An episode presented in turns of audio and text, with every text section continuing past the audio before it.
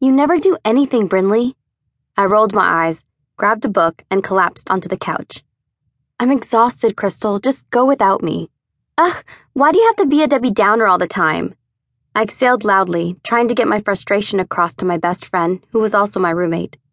It could have something to do with the fact that I also work, unlike some people. I motioned over to Crystal with my eyes. She shook her head and laughed. My body jumped up slightly when she plopped down next to me on the couch. Why do you work? Your parents are filthy rich with their huge ass vineyard in Napa Valley.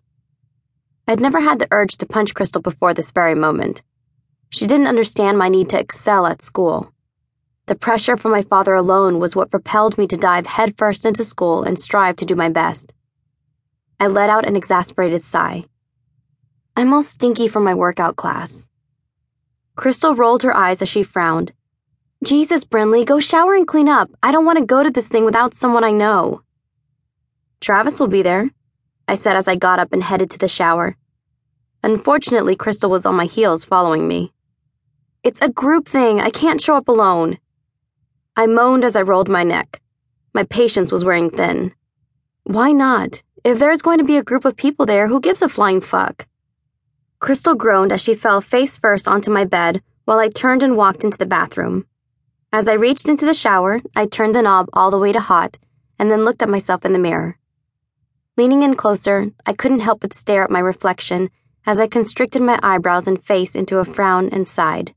My brown hair was pulled up into a ponytail, and my hazel eyes were slightly bloodshot from lack of sleep. My small but full lips formed a pout as I shook my head. I quickly stripped out of my clothes and jumped into the shower and stood under the steamy hot water. Don't wash your hair, we don't have time for that.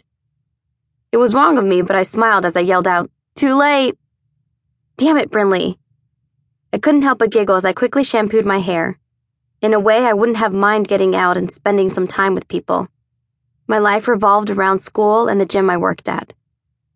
I taught three different aerobic classes at Lifetime Fitness, and I loved it. Crystal constantly made comments about my body. You work out almost every single day. Where do you get that ass and those hips? My response was always the same genetics. I wasn't overweight by any means, but I also wasn't a stick figure. I was 5'2 and weighed a healthy 125 pounds. Lynn, our other roommate, liked to say Crystal was jealous of my curvy figure.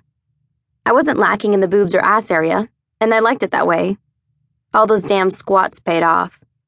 When I turned off the forceful spray, I could hear Crystal talking to someone on the phone.